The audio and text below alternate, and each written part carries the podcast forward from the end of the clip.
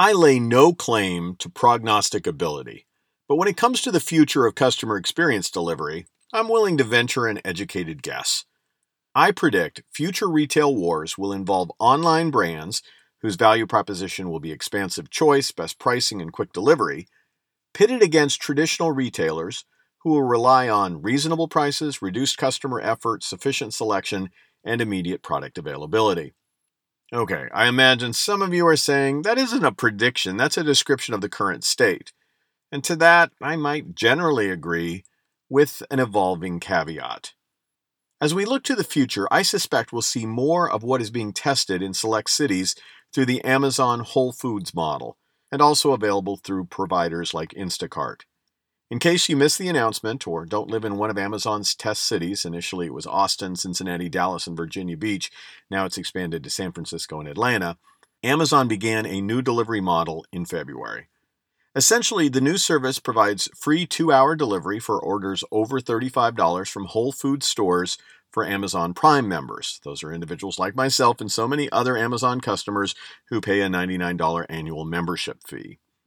Alternatively, you can expedite the order further to one hour delivery if you want to pay $7.99 for rushed arrival. I should note, irrespective of quick delivery option one hour or two hours, a tip is highly recommended, not unlike free pizza delivery. Currently, companies like Amazon win customers through the selection, price, and ease involved in the shopping process. They lose them when customers want items now. So, Amazon and others like Instacart will futuristically be looking for ways to whittle away at the time between ordering and item receipt. There are even rumblings that Amazon is exploring the development of its own delivery service so it will be less dependent on players like UPS. Now, let's flip to the changes being crafted at more traditional brick and mortar retailers. Stores like Sam's Club have been encouraging the use of an app that allows customers to scan and skip the checkout line. After you scan an item's barcode, it drops into your virtual cart, and much like an online purchase, you hit checkout on your app when you're finished shopping. Immediately, your receipt appears on your phone app.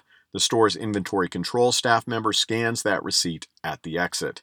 This model is now being rolled out at Macy's and other retailers, although the inventory control process is a little more involved as they have to remove theft control alarm devices affixed to higher end items. To see more about that, you can go to my blog at josephmichelli.com slash blog.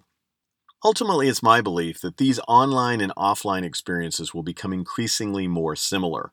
As such, there'll be a couple of different customer need states that will predict which of the two options a customer will choose. Here's how I see it. A customer will decide one, do I want it now or soon? Two, do I need to see it or touch it or have a tangible experience before I buy it, or can I purchase it from a distance? Three, is the inconvenience of buying it in a store worth the immediate product access? And four, will I enjoy the shopping experience at the store such it would be a welcome break from being home?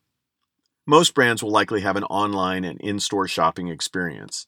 Many will have a third option buy online, gain expedited in store delivery, exemplified by Walmart's pickup cubicles accessed by a code text to your app. For me, the key to the future will be less about a war between online and offline, but a constant focus on how to minimize the liabilities of each platform while maximizing the benefits to the customer.